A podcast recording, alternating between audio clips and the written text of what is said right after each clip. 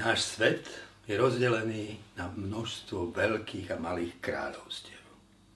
Kráľovstvo štátu, kráľovstvo cirkvi, kráľovstvo firmy, kráľovstvo rodiny.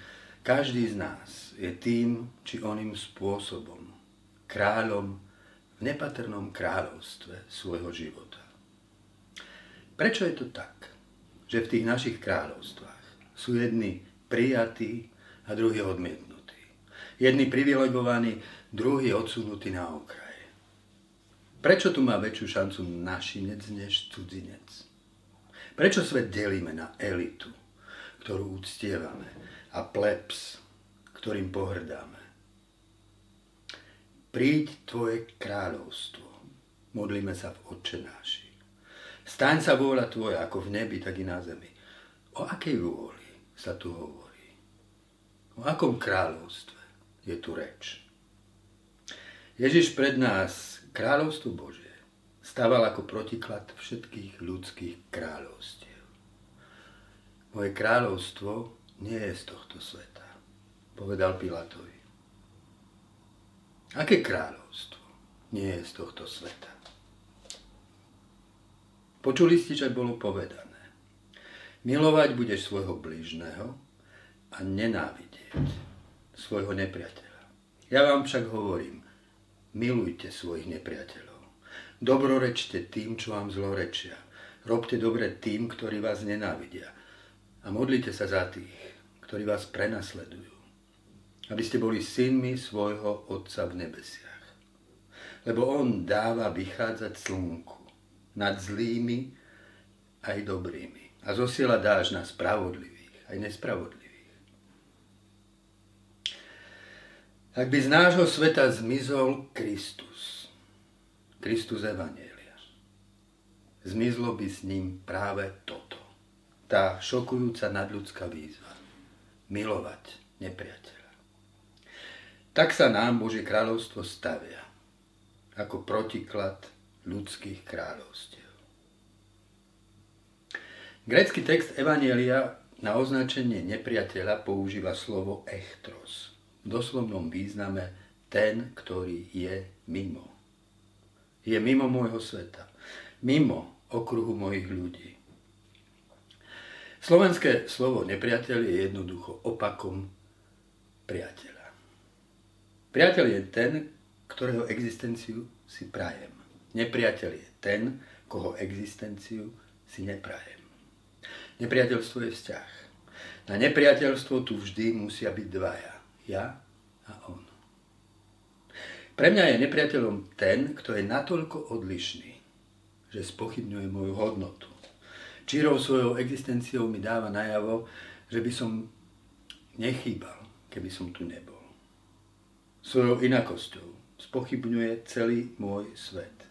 Je iný, ináč myslí, ináč hovorí, zaujíma sa o iné veci, ináč sa oblieka, počúva inú hudbu, smeje sa iným vtipom, jedáva iné jedlá. Keby som bol Boh, nikdy by som ho nestvoril. Ja som nepriateľom pre toho, komu prekážam. Som mimo jeho kruhu. Som cudzí, dráždim, zavadziam. Číra moja existencia spochybňuje hodnoty, ktoré sú pre neho posvetné. Ak by bol svet knihou, ktorú píše, vyškrtol by z nej každú zmienku o mne. Nepriateľstvo sa rodí nenápadne. Najprv je tu iba nejasný nesúlad. Niekto sa mi prieči. Inak vidí svet, žije pre iné ciele. To jeho inak spochybňuje svet, v ktorom zakladám svoju identitu. Každá inakosť je semienkom, z ktorého sa môže zrodiť nepriateľstvo. V stretnutí s inakosťou druhého sa mi vždy otvára možnosť prijať ju a tak urobiť prvý krok do Božieho kráľovstva. S nepriateľstvom sa samozrejme stretáme aj v aktívne prejavenej podobe. V prítomnosti takého nepriateľa strácam právo byť človekom. Ohovára ma, ponižuje. Ak má nado mnou autoritu, urobí všetko preto, aby ma zotrel. Ak má politickú moc, prenasleduje ma a občas ma aj ohrozuje na živote. Také nepriateľstvo sa často živí kolektívnou nevraživosťou. Vtedy nepriateľstvo nadobúda obľudné rozmery. Na Slovensku sme to zažili počas prvého slovenského štátu. Národ má predsa právo zbaviť sa svojich škodcov, Židov a Čechov, povedal vtedy jeho prezident Jozef Tiso. Dnes nielen na Slovensku, ale i po celom svete ožíva démon kolektívneho nepriateľstva v mene náboženstva, sexuálnej orientácie či rasy.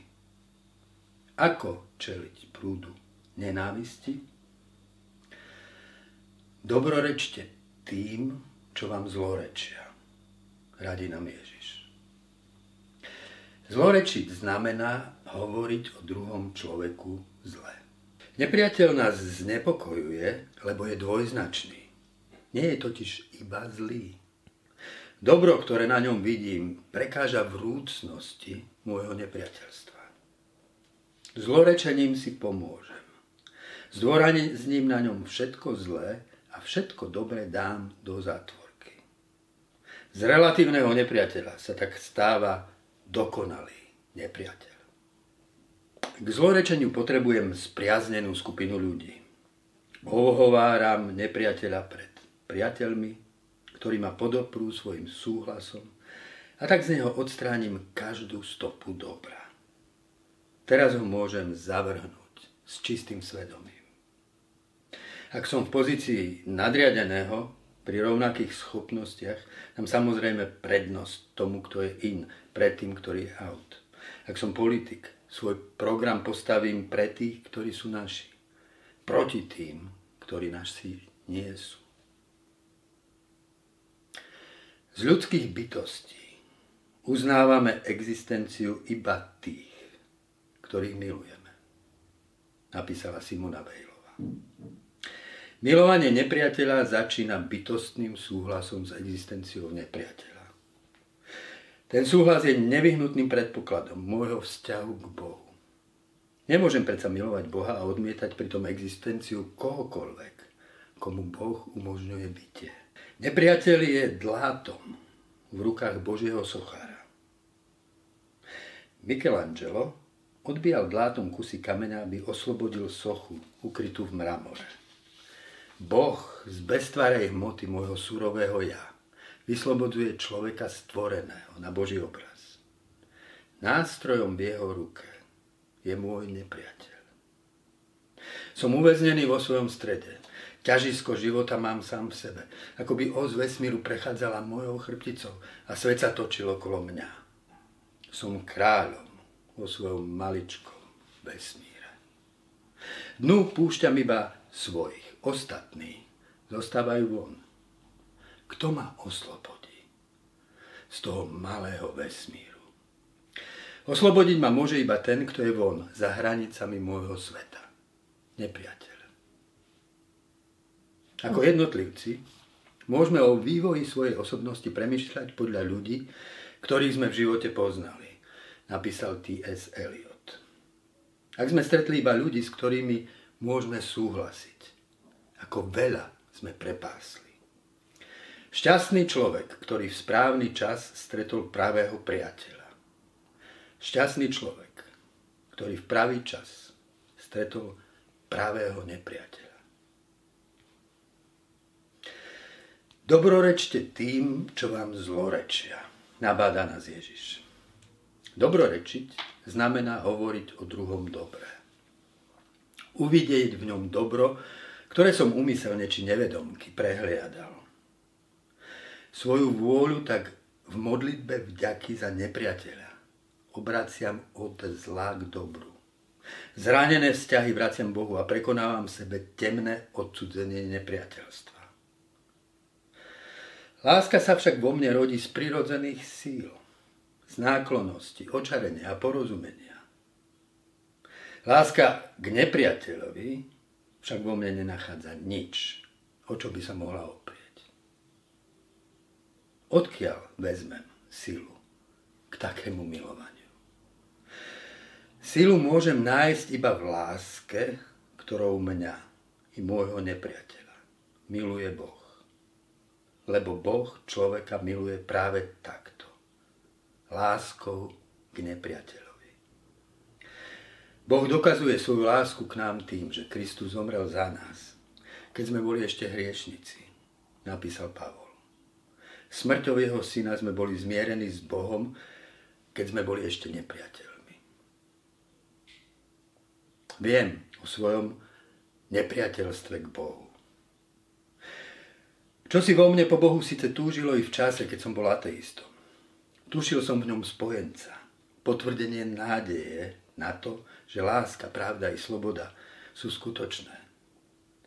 Boh bol však zároveň mojim najväčším rivalom. Jeho nekonečná veľkosť ma pokorovala. Čo si vo mne si hlboko prialo, aby Boh nebol. Priznať Bohu existenciu znamenalo priznať si, že žijem, lebo ma povolal k životu. Myslím, lebo mi dáva účasť na svojej nekonečnej inteligencii. Som slobodný, lebo mi umožnil slobodné bytie. Boh v Kristovi vo mne miluje i toho nepriateľa. Miluje nepriateľa v nás. Ježiš vo veľkňazskej modlitbe vyslovil i túto podivuhodnú vetu. Aby láska, ktorou si ma miloval, Bože, bola v nich. Ježiš chce, aby v nás bola Božia láska. Toto je Božie kráľovstvo, o ktoré sa modlíme v modlitbe Oče náš. Nech sa stane tvoja vôľa ako v nebi, tak i na zemi. A Božia láska je vo mne iba v tej miere, v akej sa odvážim milovať nepriateľa. A predsa, Kriste, tá tvoja výzva nás metie. Máme azda milovať zlo?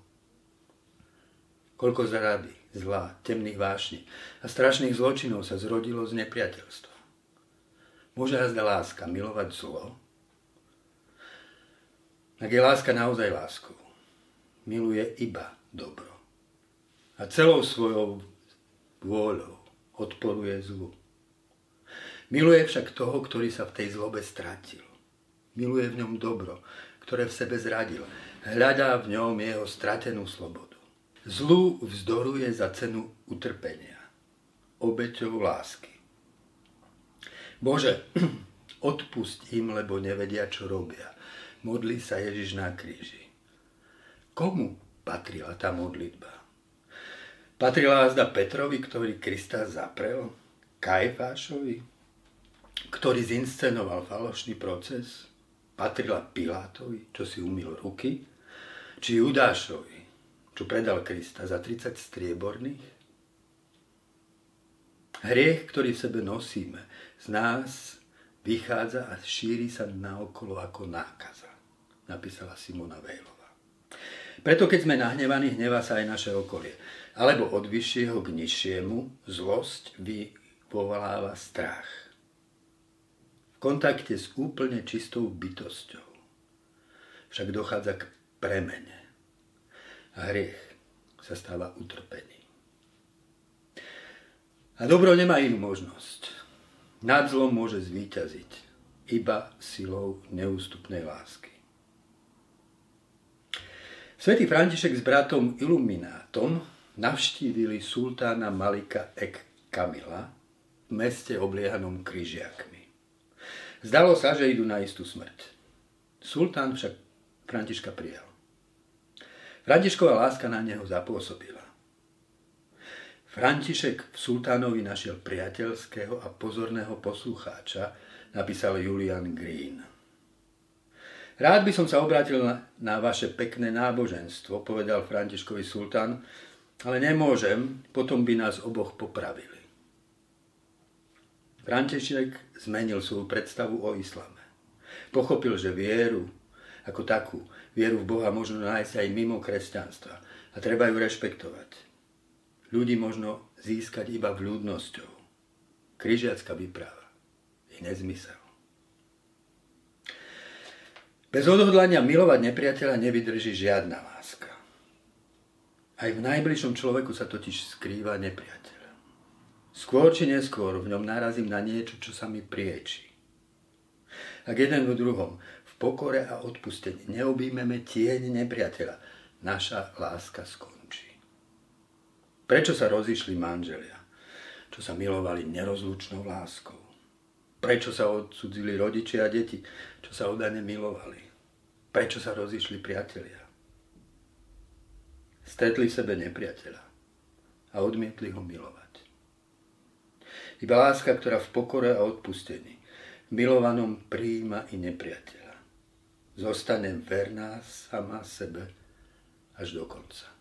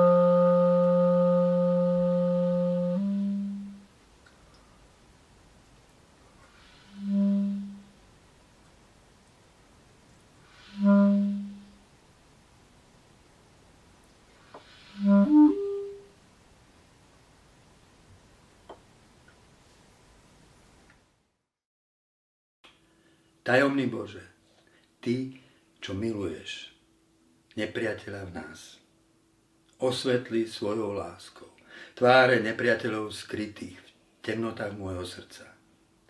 Osvetli moju vnútornú i vonkajšiu reč. Komu zlorečím sebe? Komu zlorečím v podpornom kruhu priateľov? Daj mi odvahu dôverovať Tvojej láske, nájsť v nej silu, milovať svojho nepriateľa, dobrorečiť mu v srdci a povedať mu tak, ako Ty. Chcem, aby si bol. Nech príde do nás Tvoje kráľovstvo. Nech sa v nás stane Tvoja vôľa, ako v nebi, tak i na zemi. V mene Kristovej lásky, ktorej si objal všetkých svojich nepriateľov. Amen.